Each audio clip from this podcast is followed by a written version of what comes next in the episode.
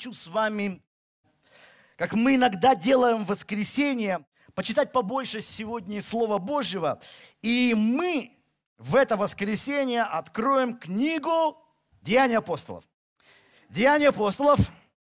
И мы с вами прочитаем, вы знаете, наверное, такую в этой книге последнюю такую увлекательную, в этой книге много увлекательных историй. Там много событий. И вот, наверное, вот в последних главах самое такое значимое событие – то, что происходило вокруг острова Мелит. Вокруг острова Мелит, может быть, кто-то знает, как сейчас этот остров называется, библейский Мелит. Ну, да, правильно, Мальта. Это называется, сейчас называется Мальта. Вот Мальта, Мелит. А, начнем даже не с 28 главы, а с 27 главы. Это вот последние, предпоследние главы. И вот смотрите. Я напоминаю, что книгу Деяний написал помощник апостола Павла, врач Лука. И вот 9 стих. Лука говорит, как прошло довольно времени, плавание было уже опасно, потому что и пост уже прошел, то Павел советовал, говоря им, мужи, я вижу, что плавание будет затруднениями и с большим вредом, не только для груза и корабля, но и для нашей жизни. Но сотник более доверял кормчему и начальнику корабля, нежели словам Павла. 13 стих. «Подул южный ветер, и они, подумав, что получили желаемое, отправились и поплыли поблизости Крита. Но скоро поднялся против него ветер бурный, называемый Эвр... Эвроклидон, Корабль схватило так, что он не мог противиться ветру, и мы носились, отдавшись волнам. И набежав на один островок, называемый Клавдием, мы едва могли удержать лодку. Подняв ее, стали употреблять пособие и обвязывать корабль, боясь, чтобы не сесть на мель. Спустили парус. И таким образом носились. На другой день по причине сильного обуревания начали выбрасывать груз. А на третье мы своими руками побросали с корабля вещи. Но как многие дни не видно было ни солнца, ни звезд, и продолжалась немалая буря, то, наконец, исчезла всякая надежда к нашему спасению. Знаете, я помню, когда а, мы э, только начали, ну, как я бы начал проповедовать, и меня стали впервые проглашать там за границу проповедовать, в том числе в Америку, в Соединенные Штаты Америки. Некоторые верующие э, переживали и подходили ко мне, говорили, Виктор, а ты вернешься, может быть, ты там останешься. Вот. Я, я могу понять их переживания, потому что, ну, что, что тут говорить-то? Ну, есть проповедники, их немало и было, и есть, которые оставляют и Россию, и Украину, и уезжают жить в Америку, а, э, и, и там остаются, и, и как бы очень сильно чувствуют призвание, что им вот прям нам там остаться, и это, вот, ну, что Бог хочет, чтобы они там были. Вот. И я вам признаюсь честно, а, несмотря на то, что я вырос, родился в нашем городе и очень люблю наш город и нашу страну. Но как-то вот во многом сферы жизни там, в Америке, как-то больше сделаны для людей, что ли. И много, ну, удобнее, лучше. Ну, ну так происходит. Поэтому не скажу, что когда я туда уезжаю, думаю, ой, как же я там буду. Я знаю, что там будет хорошо. Две недели. Будет хорошо. Но я убежден, что когда Господь посылал в тело мое живую душу, когда я был образуем в чреве матери моей, Бог не ошибся, что Он послал это именно в эту страну. Я вырос именно здесь и говорю именно на русском языке. Ну, не перепутал Бог, он хотел как-то в Лос-Анджелес, а получилось Свердловск. Вы говорите, это такой человек, хочу, чтобы он там жил, и там где-нибудь гулял, или там где-нибудь в Калифорнии, в Сан-Диего, и лежал там, где круглый год, весело, и чунга-чанга песенки поет. А как-то вот его Куда-то на Урал угораздило, вот как-то вот между Тагилом и Челябинском куда-то вот сюда. Бог, Бог не, не ошибся. Бог призвал меня. И я как бы понял, что вот это вырос, когда мы выросли в этой стране, мы впитали же и культуру этой страны, и, и мы, ну мы часть истории нашей страны, правда же? И, и я знаю, что Бог призвал меня служить. Потому что я не только говорю по-русски, я думаю по-русски. И даже когда я там где-то за границей пытаюсь проповедовать на английском языке, ну, я человек, который вырос в этой культуре, и я никогда не смогу на других языках говорить так, как я говорю на русском языке. И я никогда не... Вы знаете, здесь у нас в стране живет сколько человек? 150 миллионов. 150 миллионов. А если мы возьмем соседние страны, э, где понимают русский язык, еще, наверное, 150 миллионов будет, да? Наверное, будет. Хотя в некоторых странах уже соседних, э, там, бывших наших республиках, уже даже бывает молодежь не очень-то понимает по-русски, но большинство все равно понимают. Но возьмем 300 миллионов людей, которые в этой стране, вот вокруг нашей страны, могут понимать речь. Это наша с вами потенциальная аудитория, к которой мы можем обращаться с проповедью Евангелия. И там где-то 4 миллиона иммигрантов, которые живут в Америке. Ты знаешь, для меня это несопоставимо. Я хочу быть здесь, я хочу служить здесь. И поэтому, конечно же, я никогда не собирался и не собираюсь переезжать туда или еще что-то такое. Я знаю, Бог призвал меня здесь. Но вы знаете, иногда, когда вот э, э, ты веришь Господа, ты служишь здесь, к тебе приходят в жизнь твою, в твое сердце, в твою работу, входят библейские принципы. То есть нужно делать, та, э, трудиться так, чтобы не как прям для людей, а как для Бога. То есть все делать добросовестно, вкладывать свое сердце, э, быть честным, правда же?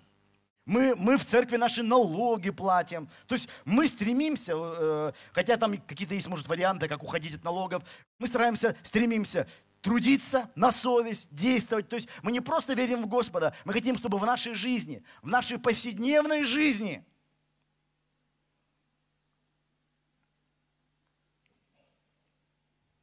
отображались библейские принципы. И когда ты живешь таким образом, то ты от окружающих людей ожидаешь того же. Понимаете? Того же. Я делаю на совесть, и он должен делать на совесть. Я то, что делаю, я вкладываю всего себя. И ты ожидаешь, что и он тоже в то, что делает, вкладывает самого себя. Ведь там у нас вот в последнее время выборы, и мы же ожидаем, что губернаторы наши, э, мэры городов, э, чиновники разных уровней, там от президента и до там какого-нибудь районного начальника, они же для чего избираются? Мы же все с вами понимаем, для чего. Они хотят э, занять какие-то определенные места, чтобы всю свою жизнь положить на благо и процветание нашего народа и нашей страны. Аминь. Недружный аминь. Вы что, а, а вы считаете, они для чего-то другого, что ли, хотят это? То есть человек же мог бы там что-то делать, свое дело, бизнес, но он оставляет бизнес, идет в губернатор, идет в мэры, идет там, не знаю, в, в начальник, чтобы, ну, думаю, денег-то тут не заработать, конечно, но для людей пользу принести можно. Зарплаты у чиновника не как у бизнесменов, не такие большие, зато труд, можно сказать, подвижнический. То есть мы, ну, ну, по крайней мере, они должны для этого туда идти, во все эти посты. Так же или нет? Да, для этого, для этого. Э, если, например, человек собирается, он, например, строитель, и он строит дом, то он для чего строит дом? Чтобы вот потом, когда люди заехали в этот дом, они все его добрым словом поминали. Добрым словом. Говорит, а мы и не ожидали, что такой дом прекрасный. Вот стоит и сноса нет. И выключатели прям как часики, тук-тук, включает, выключает, все работает. Батарея греет, все отлично, ничего не разваливается, трещин нигде нет, чудеса. Видно, постарался человек хорошо. Дай Бог ему здоровья. А когда мы видим люди в красивых специальных одеждах, где-то на улицах города прокладывают новые дороги, кладут асфальты, то только для того, чтобы мы с вами ехали удобно и красиво, чтобы машина не трясло, и чтобы ты мог спокойно сидеть, если хочешь книжку читать, и у тебя ничего не дергалось перед глазами, чтобы дорога была зеркальная, и чтобы она служила. И думаю, вот когда положили дорогу? 10 лет назад. А как качественно сделали? До сих пор не выбоины, ни бугорка. Едем и едем. Слава тебе, Господи, за этих водителей. Да благословит их Господь. Да дай здоровье им, и их детям, и их семьям. Все. Правильно же, да? Ну а иначе зачем дороги класть, правильно же? Я же не могу себе представить, что человеку уже, да делать нечего, там выгнали, там выгнали. Ну иди давай дорогу класть, там вообще никто не хочет. Я такого не могу себе представить. Если он пошел дорогу класть, значит он хочет как-то пользу принести всем машинам Екатеринбурга и сидящим за рулем. То есть, э, когда, поймите, когда вера входит в твою жизнь, ты становишься человеком, стремишься быть добросовестным. Не то, что у тебя все получается – но, по крайней мере, ты, ты стремишься к этому. Правильно же? И ты ожидаешь это от других. И когда ты вдруг сталкиваешься с людьми, которые так добросовестно не занимаются, то есть э, смотришь, какой-то странный чиновник, который такое чувство, он пришел сюда не чтобы мне было лучше, не чтобы как бы гражданам, жителям нашего города было лучше, а чтобы как бы ему было лучше. И он тут какие-то вещи там намекает, полунамеки у него какие-то странные. А, и дороги какие-то тут непонятные, и такими с выбоинами, и прочее, прочее. Вы знаете, мы, мы, же, мы же несем, мы проповедуем людям. А часто люди, не слушая никакие наши проповеди, они там, чиновники воруют, коррупцией занимаются, те, кто кладет асфальт, они его так кладут, что через месяц уже можно перекладывать. Тот, кто делает дом, там еще не, не успели люди заехать, уже трещины, трещины пошли. И, к сожалению, эта картина намного более часто встречается. Это я про Америку сейчас рассказываю. И когда ты смотришь, а вот, ну, как бы, на земле не бывает идеальных стран, не бывает идеальных государств. Но вот как это не прискорбно нам с вами знать, но есть на земле страны, где лучше дороги, чем у нас, где добросовестнее строят дома, где добросовестнее работают чиновники. Они не идеальны, но добросовестней. И ты вдруг чувствуешь, я добросовестный, и там добросовестный. Почему бы нам всем добросовестным не съехаться и не жить всем вместе? И каждый делает отлично свое дело, и всем, и всем хорошо, и всем хорошо. К чему я это говорю? Павел же всем говорил, Павел уже проповедовал, не надо ехать, нужно так-то, так-то, так-то делать. А люди его что, не послушали? Не послушали. Когда мы проповедуем, все ли нас слушают? Всегда есть какие-то кормчие, кому доверяют больше. Ты говоришь, не надо, не надо. Ну, какой-то кормчий, надо. И смотришь, ему поверили, тебе не поверили. И потом, когда люди не слушают нас с вами, когда люди не слушают проповедь Евангелия, часто в жизнь приходят проблемы. И люди за свое непослушание расплачиваются. Ну вот поверили кормчему, вот кормчий прав, начальник корабля прав. Ну вот, вот теперь вы в буре, теперь корабль носит. Но другой вопрос возникает. А Павел-то за что страдал? Павел-то за что страдал? Он-то ведь говорил правду. Понимаете, чем я говорю? Иногда у нас возникают такие вопросы. А мы-то с вами за что страдаем? Мы стараемся быть честными, добросовестно. Но поймите – Часто наша жизнь, жизнь верующих людей, она неотделима от жизни того места, той стороны, где мы с вами живем. Иногда приходится страдать, думаешь, ну вот мы же говорим, мы же проповедуем, а вот как-то люди поступают по-другому. Да, поступают по-другому. И смотри, проблемы возникают. Но если, если, бы, если бы вот мы проповедовали, люди приняли Иисуса Христа, уверовали, ну не было бы этих проблем. Да, не было бы этих проблем. Ну, понятно, они страдают, потому что не хотят слушать. А мы за что? А потому что, драгоценные, мы с вами часть нашей страны, часть нашего общества. И апостол Павел был там среди всех, в этих же штормах, в этих же бурях. И проходил страдания вместе со всеми, хотя он-то этого страдания не заслужил.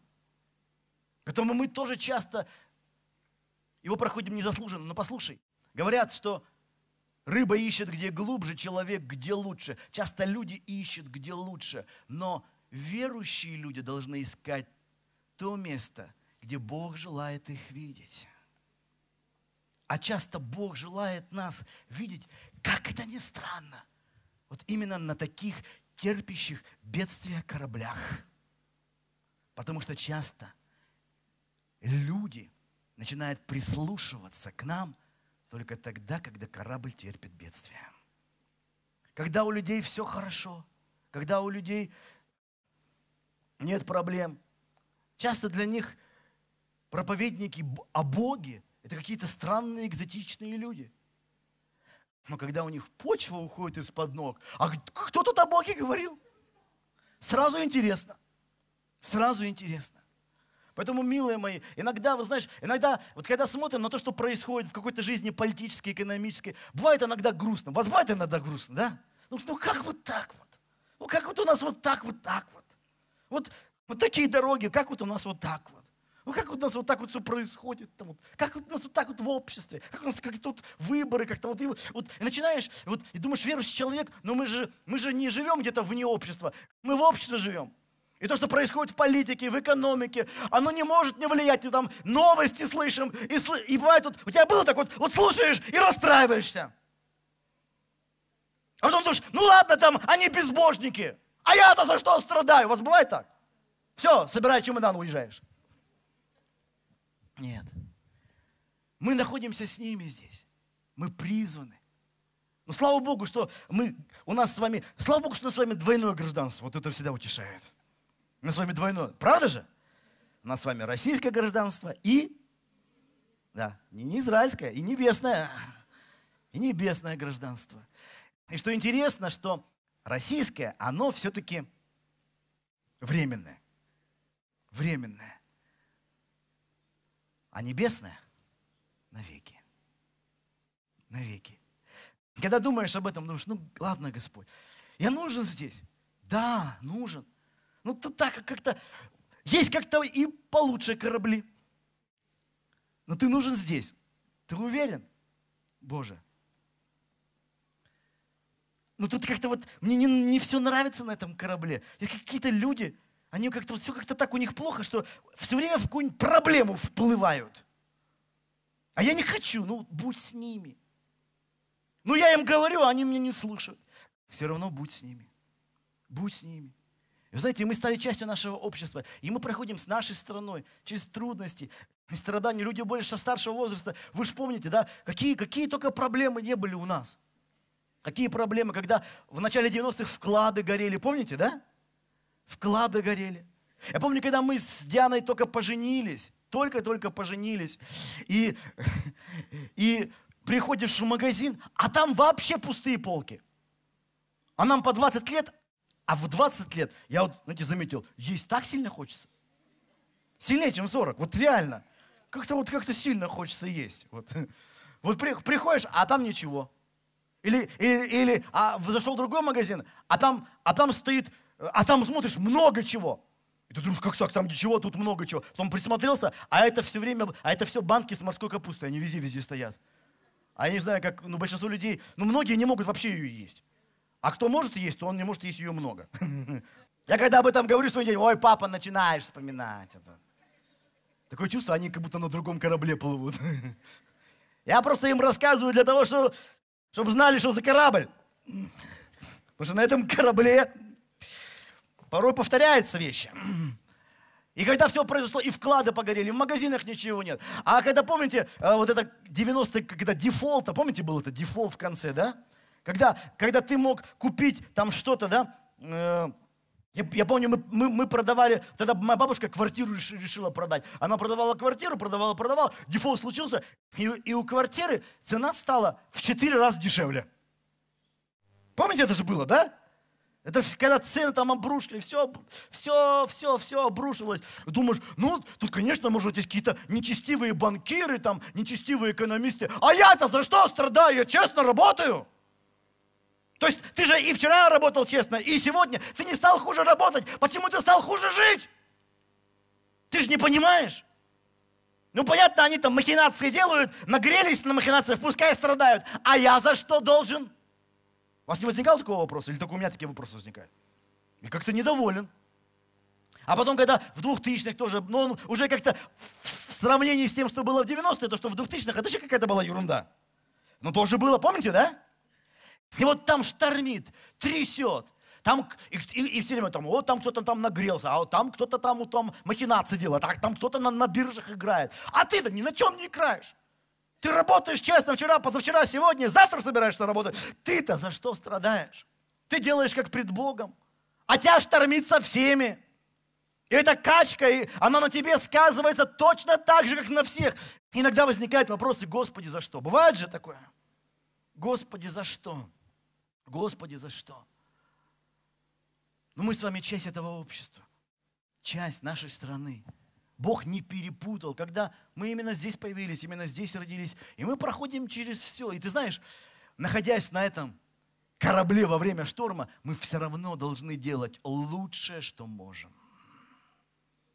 И поэтому, когда э, там стало все, все это происходить, то все снова посмотрели на апостола Павла. Помните, да? А иногда, когда, вот, знаешь, люди, ты им говоришь, люди не делают, а потом у них проблема происходит, потому что они не послушали тебя – и вот э, тебе хочется так вот поизгаляться, когда говоришь, вот я же вам говорил, у вас бывало так, да? А вы мне не послушали, а я вам сказал. У вас бывает такое? У меня бывает такое. И у Павла тоже было. Смотрите, вот, да? Когда все это стало происходить, апостол Павел, ну он же человек был. Он не удержался. Вот смотрите, там ни звезд, ни солнца, буря какая-то. И как долго не ели, Павел, встав посредине, сказал, мужи, надлежало вам послушаться меня. Надлежало. И не отходить от Крита, чем мы избежали бы сих затруднений и вреда. Но верующие тем отличаются, что все-таки они на этом не заканчивают. Потому что миски говорят, вы, вы не послушались? Не послушались. Я вам говорил? Говорил. Ну, что хотите, все. А он, а он не так. Он, смотри, он, он говорит, теперь убежда. Э, то есть иногда бывает тоже, ну, ну верующие порой тоже бывают, ведут себя немножко ехидно. Бывает же такое, да? Как-то, ну, мы думаешь, ну, можно было бы это не говорить. Ну, ты как-то сказал. Ну, главное, что не заканчивай. Теперь же убеждаю вас, ободритесь, потому что ни одна душа из вас не погибнет, а только корабль. Ибо ангел Бога, которому принадлежу я и которому служу, явился мне в ту ночь и сказал, не бойся, Павел. Знаете, когда порой, вот что важно, когда порой мы людям говорим, а они на нас плюют, не слушают нас, то потом, когда люди осознают, мы не должны только тыкать, вот вот мы же вам говорили, мы должны являть милость и продолжать служить тем людям, которые нас не слушают. Правда же? Говорил. Человек тобой пренебрег. Думаешь, все, больше не буду ему говорить.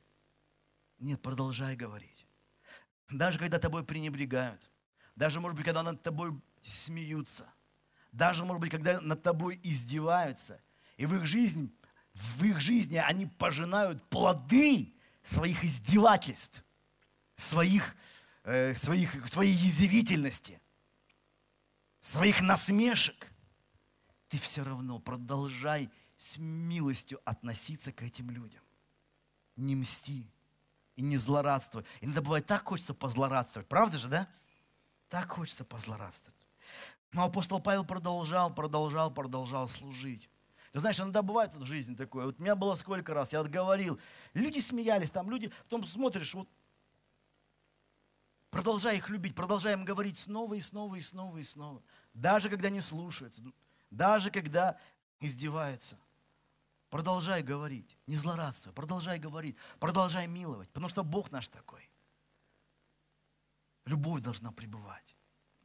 И дальше, смотрите, в конце концов там спаслись, там корабль разрушился, э, спасались там, вот последний стих, там на досках спасались, на чем-нибудь от корабля, и таким образом спаслись на землю. Все это крушение произошло около Мелита, около острова Мальта. И вот 28, 28 глава. Спасшие же, бывшие с Павлом, узнали, что остров называется Мелит. И наплеменники оказали нам немалое человеколюбие, ибо они по причине бывшего дождя и холода разложили огонь и приняли всех нас. Когда же Павел набрал множество хвороста и клал на огонь, тогда ехидно, выйдя от жара, повисла на руке его. И наплеменники, когда увидели висящую на руке его змею, говорили друг другу, верно этот человек убийца, когда его спасшегося от моря суд Божий не оставляет жить. Но он, стряхнув змею в огонь, не потерпел никакого вреда. Они ожидали было, что у него будет воспаление, или он внезапно упадет мертвым. Но ожидая долго и видя, что не случилось с ним никакой беды, переменили мысли и говорили, что он Бог. Вот ты знаешь, вот то, что здесь написано, это происходило две тысячи лет назад, но такое, такое чувство, что люди совершенно не меняются. Все то же самое происходит. Вот когда в конце концов все произошло, как Павел говорил, корабль погиб, а люди спаслись. Их было около 300 человек. Вот они находились там, на этом берегу острова Мелит. Разожгли костер. Выползает змея ядовитая и ехидна, смертельный яд. И повисает не у кого-нибудь, не у кормчего. Хотя все поняли бы почему. И не у начальника корабля, который ему поддакивал, а у Павла, у апостола. Когда беда у всех, как-то проще. Мне бабушка рассказывала, когда э, им пришла похоронка вот во время Великой Отечественной войны, э, о том, что братья погибли, старший брат и средний брат погиб – я говорю, баб, как ты это переживала, когда вот ну, в короткое время приходит один родственник погиб, другой родственник, несколько братьев потеряла на фронте. Она говорит, понимаешь, в то время постоянно приходили людям похоронки, и когда как-то постоянно приходят, то вот в этой общей беде как-то, ну не скажешь, что нормально, но как-то более спокойно относишься тому, что при... твои братья погибли. Она говорит, я поняла, что мои братья погибли только через несколько лет после войны. Вот осознание вот этого, вот этого пришло. Потому что когда у всех беда, то твое несчастье, оно как-то более спокойно воспринимается, да? Когда везде дефолт, у всех вклады погорели, то ты как-то не так болезненно воспринимаешь то, что все твои сбережения сгорели, потому что они у всех сгорели. Когда мы находимся в какой-то общей, общих сложностях, общих трудностях или даже общей беде, как ты не так переживаешь. А когда вдруг после всего этого, когда все выжившие, радостные, что они остались живы, они не погибли, выплыли, сидят на берегу, вдруг появляется это ехидно и повисает на руке не у кого-нибудь, а именно у тебя. И казалось бы, ну уж кто-кто, а Павел-то меньше всего подходил на эту роль, чтобы именно его укусила эта смертоносная змея. И странно. Думаешь, почему, Господи? Да, беда не приходит одна, но почему, когда пришла беда ко мне вторая, она пришла только ко мне? У всех все нормально, а у меня все плохо. Все, знаете, что интересно? Вот это когда произошло? Там э, Павел костер разжег, и выползла это ехидно из огня. Yeah.